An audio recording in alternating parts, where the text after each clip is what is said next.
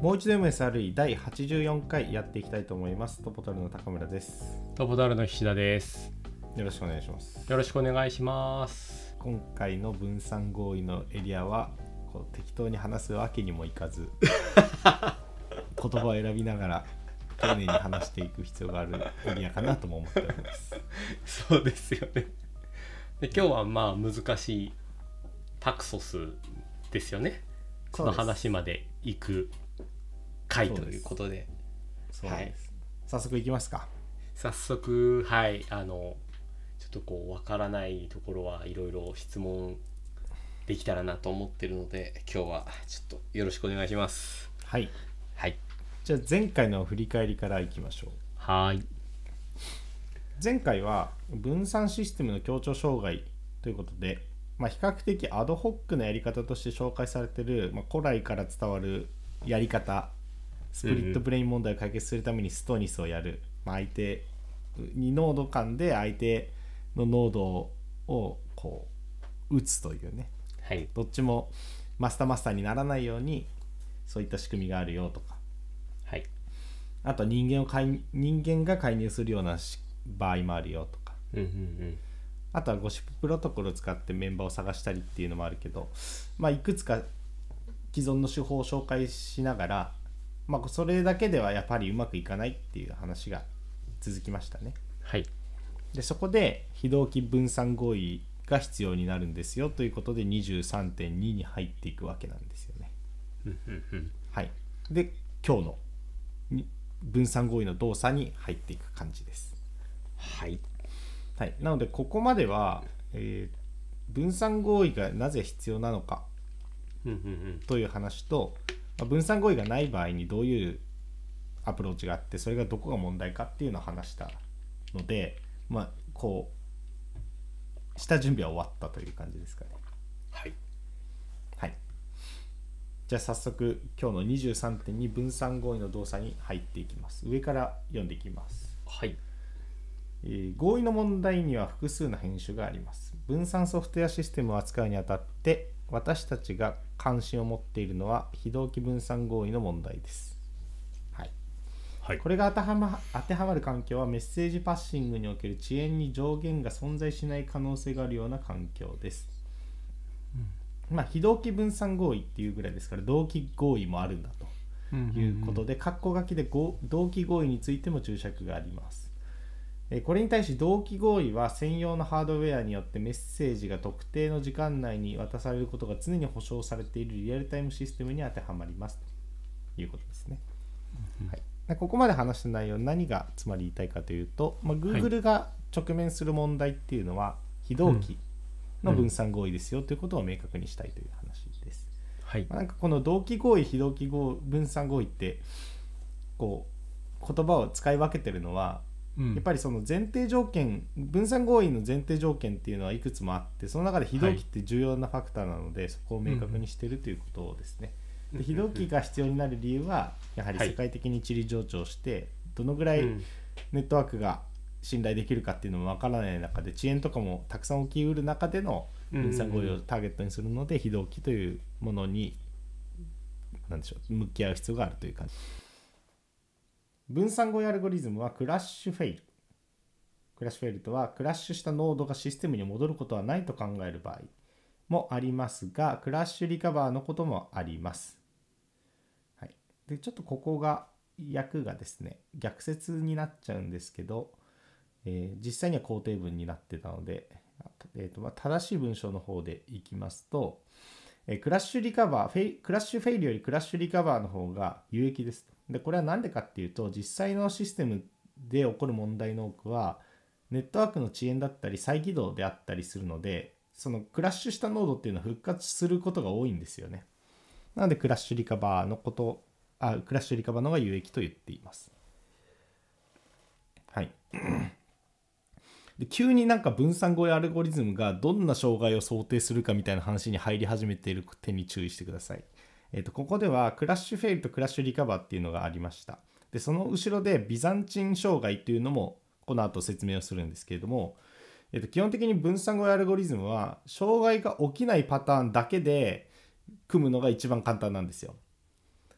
なんですけれども障害が起きるってことでじゃあどんな障害に対応できるかっていうのもアルゴリズムによって異なるんですね。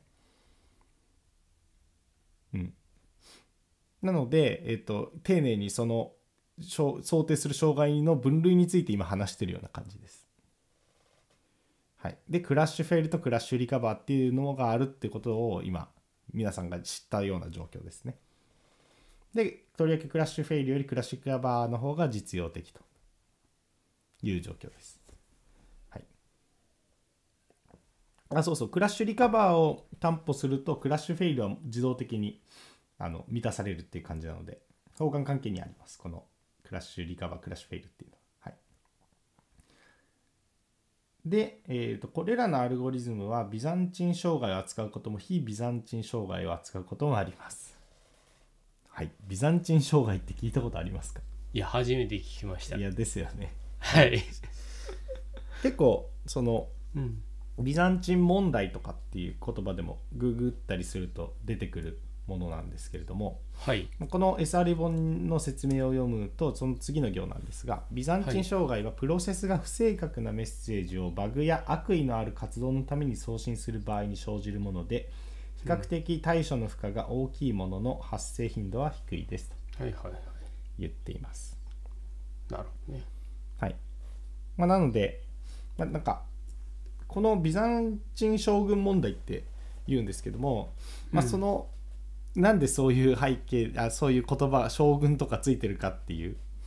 話の原点は、うん、なんか東ローマ帝国の将軍たちが軍、うん、将軍、えーと、と軍隊をも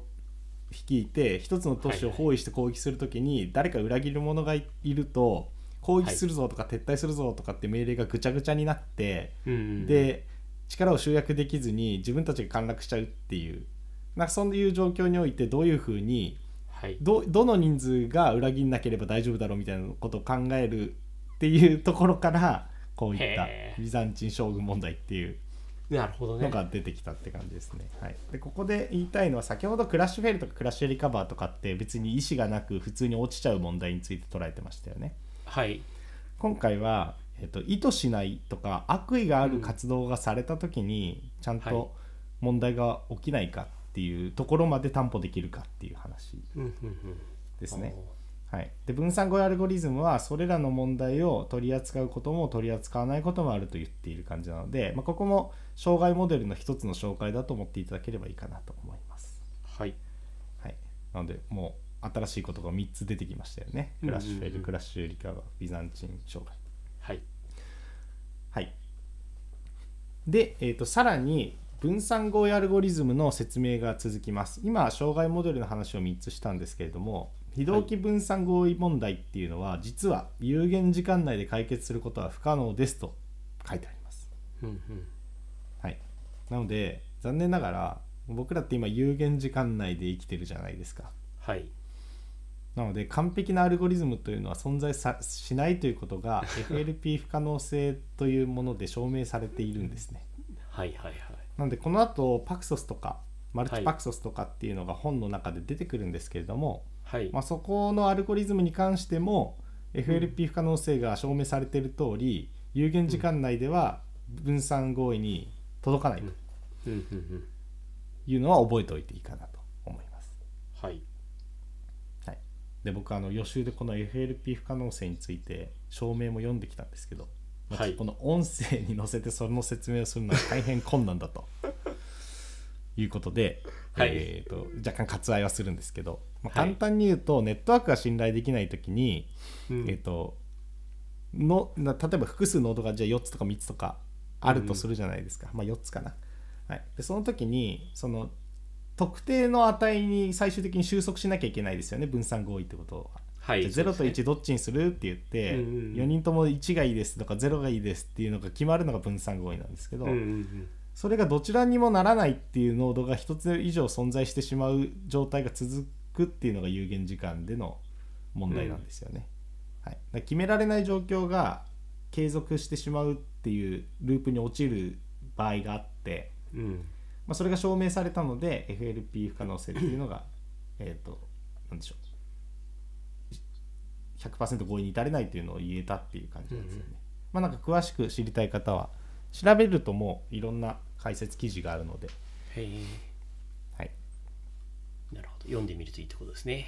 はい、はいで、えっと、ここでは非非同期分散語彙アルゴリズムの限界について FLP 不可能性を引き合いうにん100%はないよってことを言ってるだけなんですけど、うん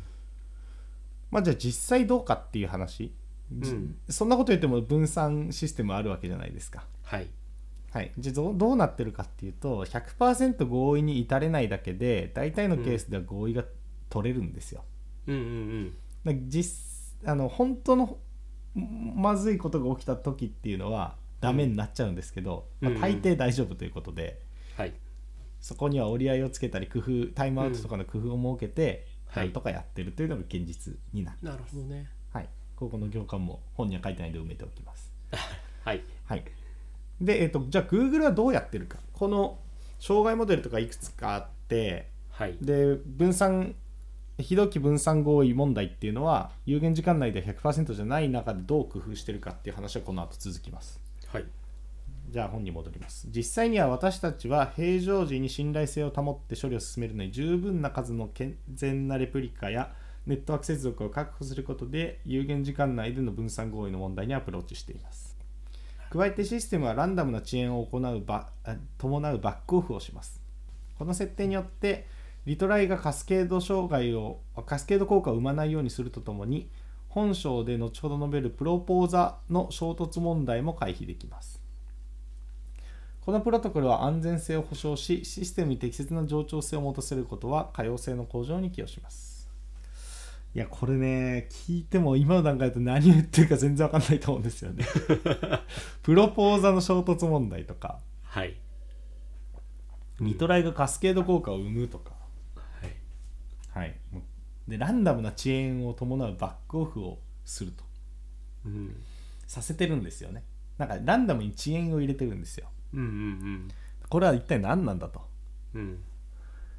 いうことなんですけどまあ後ほどその、はい分散合意の話を聞いた後だと分かるようになるかもしれないですねなるほどわかりました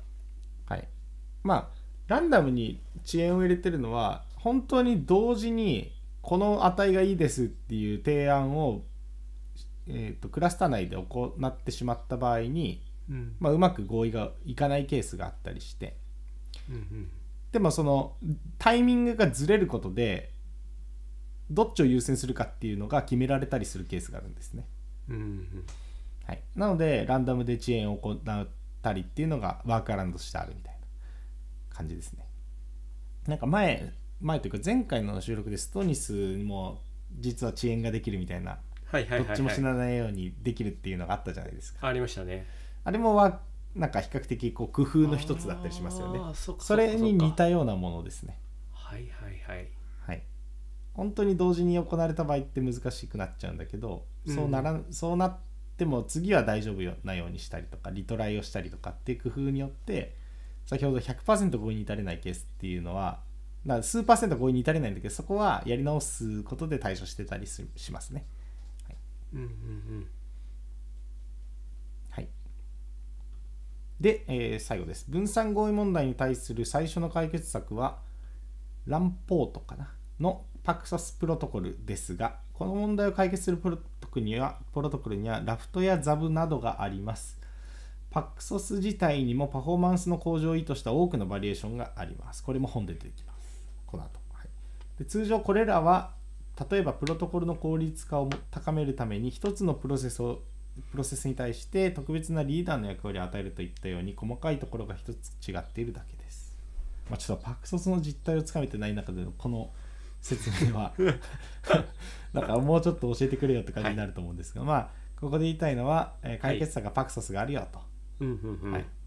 で他にもいろいろあるとはいでパクソス自体もいくつかバリエーションがあって、まあ、パフォーマンス向上を意図したっていうことを言うぐらいですから、パフォーマンスにちょっと難点があるのかもしれないですうね、んうんうんでその工夫っていうのも簡単なんで、まあ、安心してねというところでしょうかうんはいでえ23.2の開幕の文章がここで閉じるという感じはいなんとなく非同期分散合意についてうん前提知識が付加された感じですかねそうですねなんか何を分散語彙とは何なのかよくわからないけれどもうんまあ非同期っていうのはポイントだはい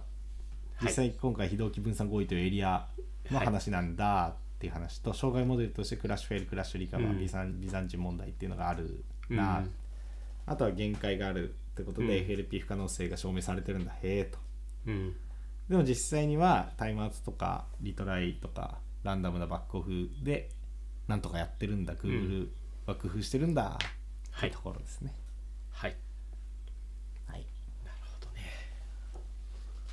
でその解最初の解解決策もあるよという話でパクソスの話に入っていくんですねそうですなるほど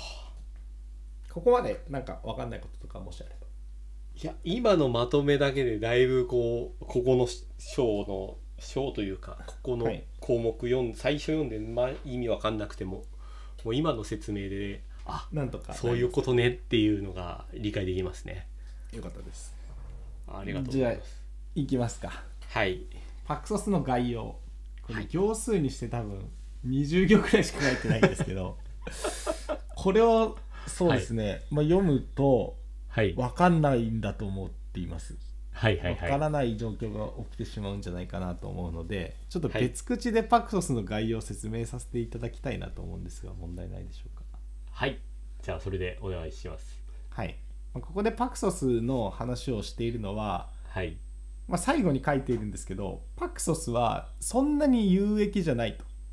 とで実際使うにはまだ足りないからうんもうちょっと工夫が必要なんだよっていうところまで行きたいんですよ、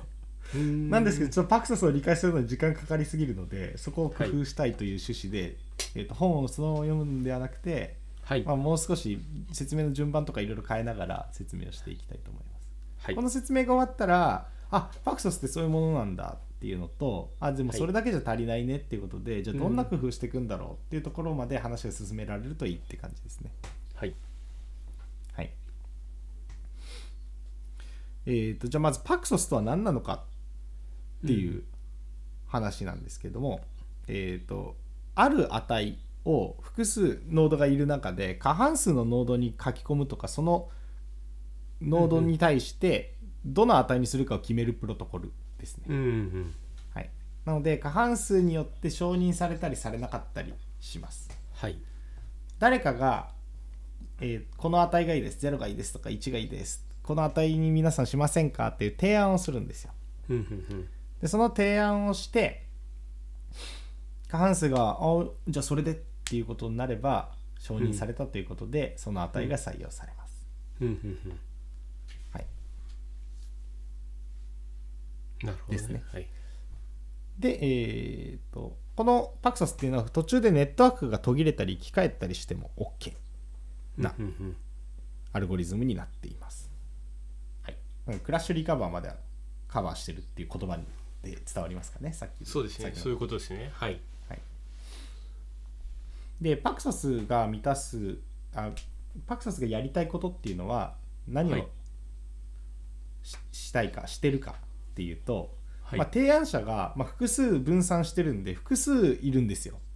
ある人は0がいいですとかある人は1がいいですとかっていうのを思い思いに言うんですようんうんでその思い思いに提案それを一つの提案としましょう提案がいくつも出されるんですね、うんまあ、4とか5とかいろんなノードにあ、まあ、5奇数がいいって言われて 5, 5にしますかはい、 5, 個のノードに対してうん、その受け取るノードと提案するノードっていうのはロールがかぶっててもいいんですよ誰が提案してもいいっていう感じうのんうんうんアルゴリズムなんですけど、まあ、それが思い思いに提案をするんです、はい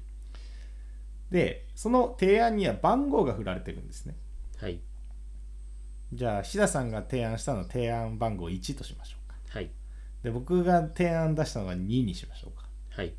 でそんな感じで提案番号が振られていてでうん受け取る側をアクセプターというんですけど、はいそのアクアクセプターがその提案をいろいろ吟味した上でどれか一つの値に合意をするっていうことをしたいって感じです、うんうんでさらに選択された値は二度と覆ることがない状態っていうのが、まあパクソスの特徴の一つですね、うんなるほどねえはいはいなのでざっくりこう提案には番号が振られてるんだっていうのと、まあ、それを過半数で承認するんだっていうのと、うんまあ、決まった値は二度と覆ることがないんだっていうのがしし仕様だと思ってまずはい認識いただけるといいかなと。はいでこのね、提案番号っていうのも素晴らしいんですけどその話をちょっと後でしますね。うんはい、で今話したのが、まあ、パクソスのやることの全てなので、はいはい、値が決まるだけなんですよ。ああなるほどねはいなので、えー、と削除したりとかデータはをいそもそも保存したりとか、はい過半数じゃない側の人たちのデータどうなるかとかも知ったこっちゃないんですね。うんうんうんでも Google が一貫したビューを提供したいわけじゃないですか。はいなのでじゃあすみません僕マイノリティなんで別の値返しますとかいうノードがいたら大変なことになるわけです。 はいはいはいそうですはい、なねのでそそこの工夫っていうのは23.3以降で話すっていう感じです。ははい、いなので本当に合意をするだけ。あはいはいはい提案をし取捨選択して合意をするだけっていうのが、まあ、パクソスはいのやることです。うんうんはい、なるほどね一旦ここまでですかね。はいでパクソスはロールっていうのが3つあります。はいまずは提案をあノードが例えばじゃあ5個あってその5個のノードはどれにもなりうるんですけど、うんうんえー、とプロポーザーっていうロールとうんアクセプターっていうロールとリスナーっていうロールがありうんうます。んでプロポーザーっていうのは提案をする側のノードですね。はいでアクセプターっていうのはその提案を受け取るはいそして値を取捨選択するのがアクセプター。うんうんでこのリスナーっていうのが、えーと最終的に過半数で合意した値を読み取るようなものです、うんうんうんうんはい、最終的な値が決まらないとパクソスのアルゴリズムは停止しないんですが、まあ、それを読み取るという役割でリスナーっていうのがありますで、まあ、基本的にパクソスを理解する上では、えープロポーザーとアクセプターを理解するのが主になってきます、はいはいはい、でえっ、とまあなんかこうパクソスの仕様だけを全部説明すると理解が進まないんじゃないかと思って、まあ、普通に分散合意をしようとした時に、どういう経緯でそのパクソスの仕様が必要になるかっていう順番で話を進めていきたいんですけどはいまずそもそも複数の提案を受けろ受け取ろうとした時ってはいと提案をみんな好き勝手しまくったら大変なことになりますよね。誰がどの提案で、うんそれが、えー、と最新の提案なのか過去の提案なのかよく分かんないじゃないですか。うんうんうんはい、なので、えー、と1人が提案をしする場合とかその提案が1回しか行われないんであれば、何も提案側に工夫がいらないんですけれどもはい今回複数の提案が複数回行われたりするんですよね。うんうんうんシアさんが1でって言って、あやっぱ2でとか言ってる間に、い、や僕は3がいいと思いますとか言ってる人がいると。はいはいはい、でこれらを解決するために先ほど言った提案 ID というものをパクソスでは導入しています。はいはい、この提案 ID っていうのは提案の識別と優先順位付けを行うためにあります。うんうんうんでこの難しい言葉で説明するとこの ID っていうのは全順序付きの ID というものになってまして、まあ、はい平たく言えば、えー、と一一直線上に順番に並べられるということですこの ID ああそういうことねはいが、はい、なので、まあ、筆者さんのが1僕のが2で筆者さんが次出すやつが3だあとのして、はいはいそういう順番がつけられるので順番があるということは優先順位が決められるということになりますからうんうん複数のプロポーザーが、えーどのような提案を何回出しても必ずどのどういう提案なのかそれはどういう優先順位なのか決められるっていうのがこのはい識別 ID あ提案 ID の導入によって実現されてるって感じですね。はいまあ、最終的な流れは最後の方で話すんで一旦その提案 ID っていうものは優先順位付けとか提案の識別のために使われるんだと思っていただけるといいかなと思います。うんうんうんはい、であと誰の提案なのかっていうのも分かんなくなっちゃうので、うんその ID っていうのは今言った数値とそのノード固有の値を使うことが多いです。ああのー筆者さんなるのほどね IP アドレスとかねはいはいはい1区日6 0の1で1とかはいっていうのをセットとして、えー提案 ID っていうのを作ったりします。うんなので本当に識別と優先順位付けで使ってるみたいな感じですね。はいで二度と覆らないようにしたいわけですよねうんうんうん先ほどの仕様によると。はいはい、でも二度と覆らないようにしながらはいえっと先ほどの全順序付き ID に基づいて、えっとパクソスでは最最 ID が一番大きいものを採用するっていうアルゴリズムになってるんですけど、はいそれをやってしまった時にプロポーザーが新しい提案をしまくったら、、はいいつまでたっても値が覆り続けますよね、上書きされ続けますよね、そうっすよねうんそれ問題じゃないですかうんということでプロポーザー側にも、えー制約があります、はいえー、ともし提案がもうアクセプター側要するに値を受け取る側で決まっちゃってる場合っはいはいてはいいうのは新しい提案を出してもいいんだけどその値は選択された値にしかなりませんというルールですなるほだから菱田さんが1っていうのを出してどはいで僕がその後2っていう値を出してるではい菱田さんのは合意に至らなかったけど僕のは合意に至った状態としましょうはいはいはいで菱田さんが「いやーごめんなさいちょっと賛同お願いします」って言った時にアクセプター側は「すいません」と、もう合意しちゃったんでこの値で これはこの値で合意したんでっていうのが返ってきちゃううんうんうんそしたら菱田さんは3っていう ID あ 3, 3っていう ID に対してあごめんなさいちょっと提案 ID と提案する値を分けて説明すべきですね菱田さんが1の時 A を提案 A っていう値を提案して僕がに、はい提案 ID2 の時にはい B って値を提案したとしましょう、で B が採用されたとして C を提案したい第3フェーズ3っていう ID のフェーズで記者さんがアクセプターに提案しようとしたら、すいません、はいもう2のフェーズで B っていうの決まっちゃいましたで帰はいってきたら記者さんははい3の時に B っていう提案しかできないです、はいあ あはいなるほどねはい、だから決まっちゃったら新しい値の提案はできないうんうんうんというのがまず制約としてあります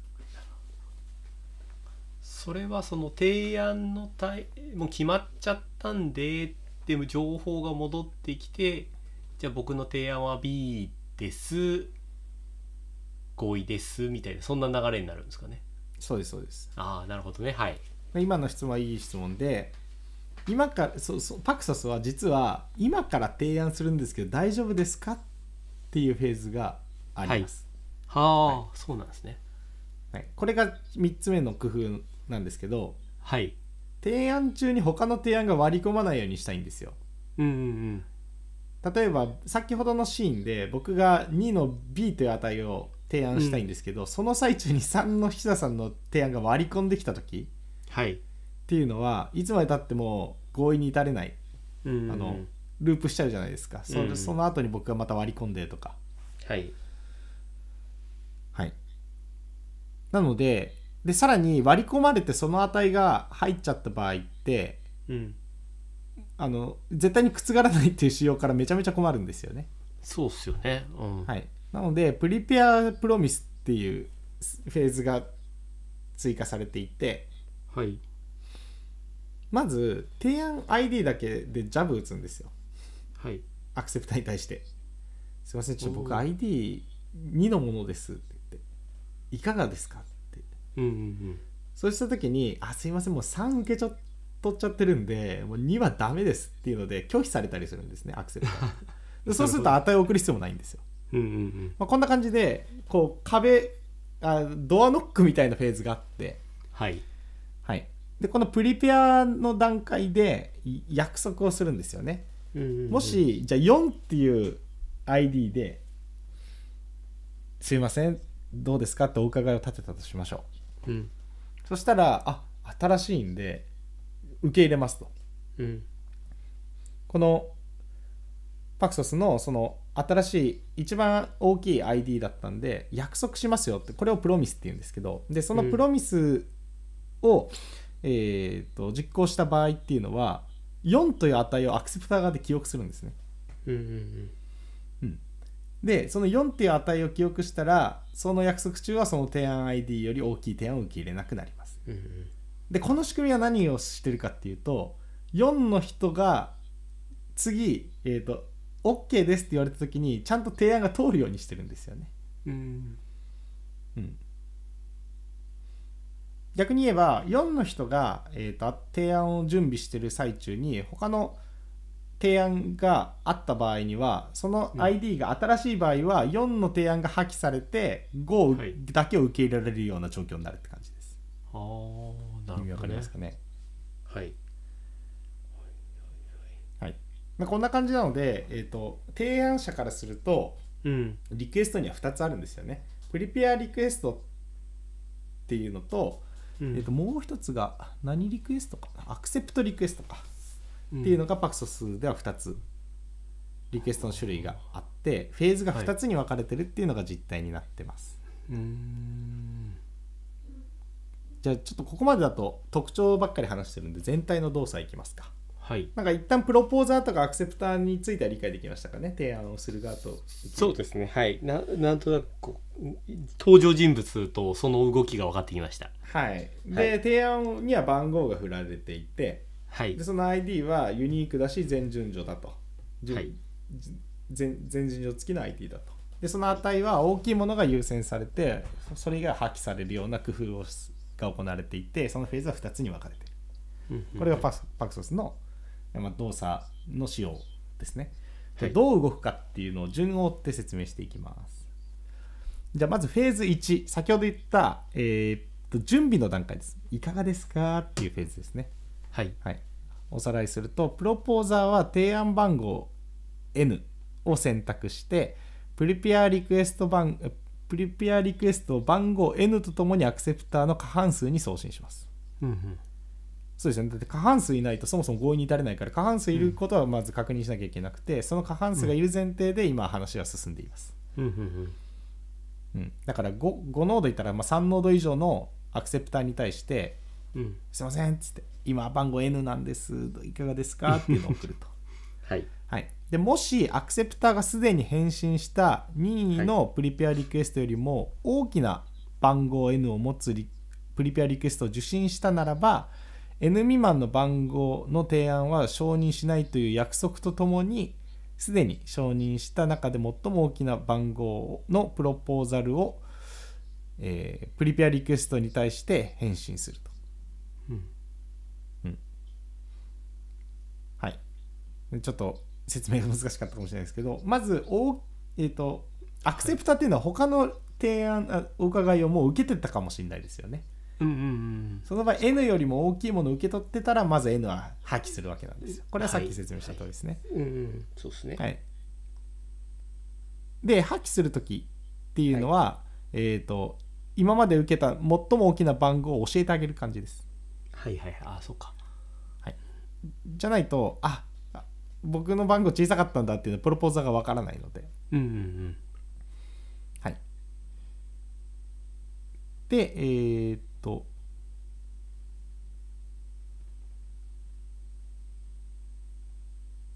そうですね。さらに、えーっと今、提案の話をしてるんですけど、しょもう合意しちゃってるパターンの話もありましたよね。はいはいありま値しがた決まっねちゃってるケースですね。はいはいその場合は、このお伺いを立てられたときに、その値とともに、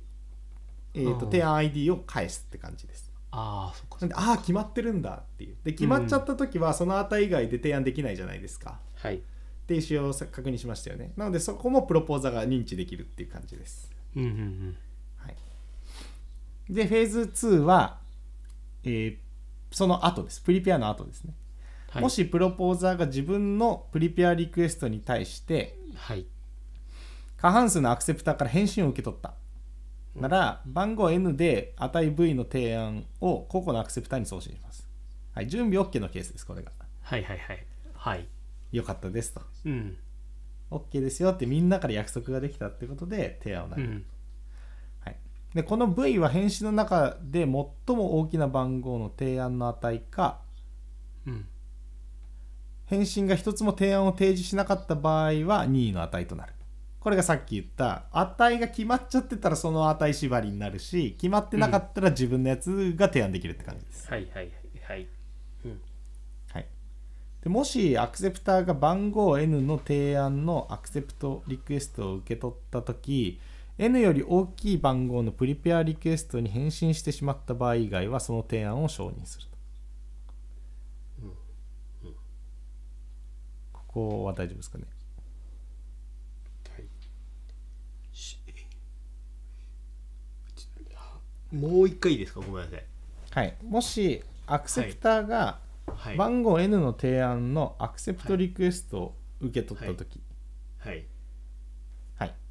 だからこの値でお願いしますっていうのを言った時ですね言った時ですよねははいい、 N より大きい番号のプリペアリクエストに返信してしまってた場合っはいていうのはその値を承認できないんですよねえ要するにあー先ほどそっのか菱田さんと僕の例と一緒ですねはいおはい伺い立ててる僕がお伺い立ててる間に、えー、ともし菱田さんがお伺いを立てちゃったシーンはいだから、えー、とアクセプターからすると ID2 で約束しましたって言うんですようん約束しましたって言うんですけど直後に、えー僕がこの値でお願いしますって言う前にはい菱田さんが ID3 のものですとちょっとうんうん僕の提案どうですかって言われた時に、あ ID 大きい方が優先なんでっていう感じで菱田さんの準備に入っちゃうんですよねアクセプターってういんう、うんうんその場合っていうのは承認できない、うんなるほどなるほはい、でえっ、ともしその値新しい提案え新しい大きな提案 ID が来てない場合っていうのは、ど、うんその提案が承認されて値の合意に至るという感じです。うんでこれで過半数から承認得られたら OK でリスナーが確定値として採用するっていう流れになります。なんかいろんなケースが想定されていて例えば約束をしたけど提案する側が死んじゃったりした場合ってはい新しい提案を受けられる受け入れられるロジックにしとかないとうんうん硬直しちゃいますよねアクセプター側は。そうそうですよねうんなので新しい ID の提案っていう提案というか準備っていうのが上書きできるようになってるって感じですね。うんうんいやーすごい複雑ですけどよく考えられてますよねこの仕組みい、や本当によく考えられてるんですよ ね。なんか提案 ID を入れたのはまず一つ功績ではいそのいそのなんて言えばいいんでしょう提案に順番とか優先順位をつけるっていうロジックが素晴らしいですよね。うんうんうんあと2つのフェーズに分けている。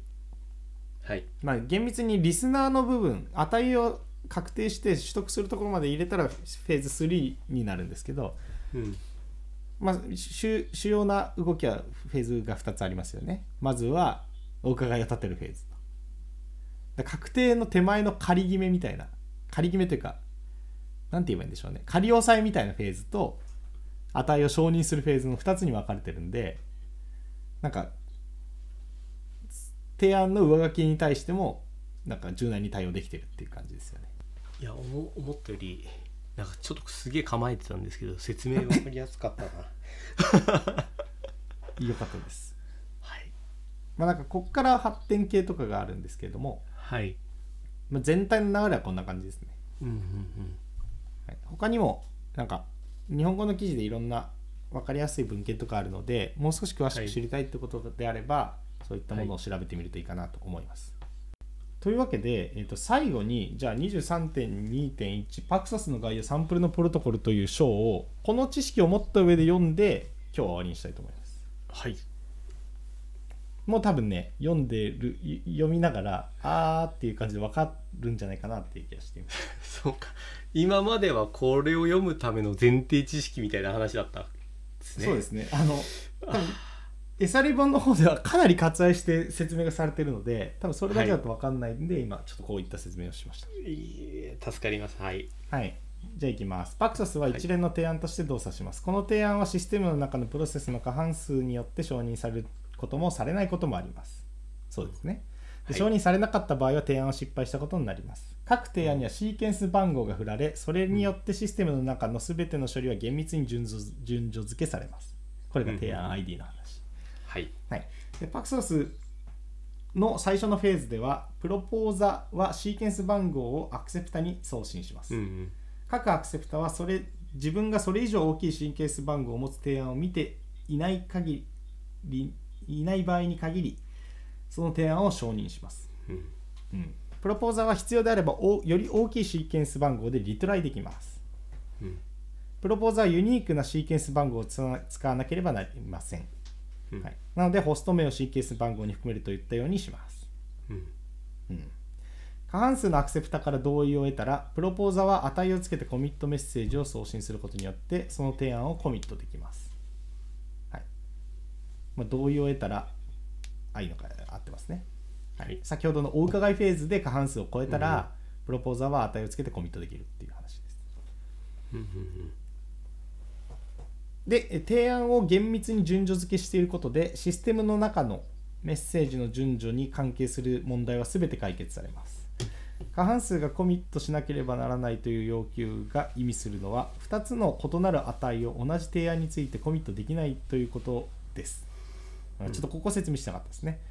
これは2つの任意の過半数っていうのが存在しないようにしていて、はい、えー少なくとも1つのノードがオーバーラえっ、とそうだな過半数でコミットしなきゃいけないっていう話、であとユニークな提案を必ずするような仕組みにしているっていう仕様はうん過半数が2つ存在することを防いでるよという説明が今行われています。っっていうのもなんか普通に考えて過半数が2つ存在するって矛盾がありますよね。でこの場合っそてうですねどういうことが起きるかっていうと,、えー、と1つのノードがオーバーラップしてるのは確定するんですよだから3の場合の過半数って2だと思うんですけどそれが2つ存在したら、うんえーちょなんか1つのノードが2つの提案をコミットしてることになっちゃいますよね。はいでそれっていうのは絶対ありえないような仕組みになってるんで、うんうん2つの2の過半数っていうのができないことになっているという感じです。うんうんうんなのでそこもちゃんと加味されてるよと。あれですね二枚舌外交みたいなのができないようになってるってことですよえねそうですそうですそうですそうですなんか確実に、はいえっ、と、はい、過半数コミットした時点でもう、えー、と値が1つにしか決まらないのではい、 2つ以上の過半数っていうのは存在しないということになってます、うん、はいでスタリブの説明はこれだけうんちょっとこれだとはい、そもそもアクセプタってなんだってところから詰まっちゃう気がす るのでそうですね初めて読む読むというか理解しなきゃいけない言葉がたくさん出てくるんで最初から転びますねこれはそうですねあとフェーズが2つに分かれてるとかっていうのも多分ないので、はいはいまあ今日はそんなところですかねはいありがとうございまです最後に、はい、パクソスはそれほど有益なものではありませんパクソスが実現するのはあある値と提案のナンバーに対して1回同意するようにできること1回同意できるようにするだけですと1つの値に同意しなければならないのは、ノードの過半数のみなので任意のノードを取ってみればそれは同意された値の集合の完全な美を持っていないかもしれませんそうですね過半数じゃない側は別の値を持ってるかもしれないうんこの制約はほとんど分ほとんどの分散アルゴリズムに当てはまります。はい、というわけで分散アルゴリズムを実装しただけだと、うんえー少数派の値のコントロールとかまで全く加味してないので工夫が必要だっていう話を最後にして、はい、 23.3に入るっていう感じです。はい、今日のエリア説明のエリアはこれ以上になります。はい、ありがとうございますどうでしたかパクソス。その非同期の分散合意のをするためになんか有益そうななんか考えがパクソスなんだなというのがねよく分かったのとよくそのパクソスという仕組みが考えられてるなというのはかんなんかすごいこう感じましたね先ほどもちょっと話した内容にちょっとかぶるんですけど。はいはい、はいうんそうですよね。うん、なんかこうそのち地理情緒されていることの難しさというのを改めてこうこういうロジこういうなんでしょう考え方というかえっ、とアルゴリズムを使わなきゃいけないというのをを聞くと改めてこうこのちな分地理地理的に分散しているものをこう一つにまとめてあまとめていくというかその統一しうんなんていうのかな一貫した情報を返そうとするためのシステムってすげえ難しいんだなっていうのがよくわかりました。 そうですよね。そうなんですよ。だしこれでもビザンチン問題は解いてないのであそうですよ悪意のね。ある人が「僕の値これになりました」って言ったら崩壊しますね、い一瞬で、あそうっすよね。うんはい。とかって感じでまあまあやっぱり難しいエリアではありますがうんうんだし1台とかぶっ壊れると合意に至れないケースっていうのもあるって感じなのでいろんな工夫がさらに今度これで考えた上でもさらに実装レイヤーでは必要っていう感じですね。そうですよねここの中身まだまだ長いですもんね長いですこの後にはいどんな工夫をしていくか、してきたかはいみたいな話が始まります、うんだしわなかんかりました勝手にプロポーザーとか役割あありましたけど、あれとかってちゃんと決めなきゃいけないはずではいその辺もあー別にパクサスは説明はしないのでそっかその辺の決め方みたいな話もそうそう まあああるるわんけでですすねよそうそうそうそうはいはいはいなんかここまで行くとなんかすごい研究者の発表みたいな感じに見えてきたなちゃんと証明されたものを使いましょうっていうぐらいですから、うんうん、今日はそのパクソスの概要だけを話したんですがこれがいろんなケースをきちんと加味して壊れないようになってるっていう確認をするための説明は今日はしてないので興味がある方はある方はなんかそのあたりも調べてみるといいかなと思います、はいじゃあ今日の収録は以上にしたいと思いますありがとうございましたありがとうございました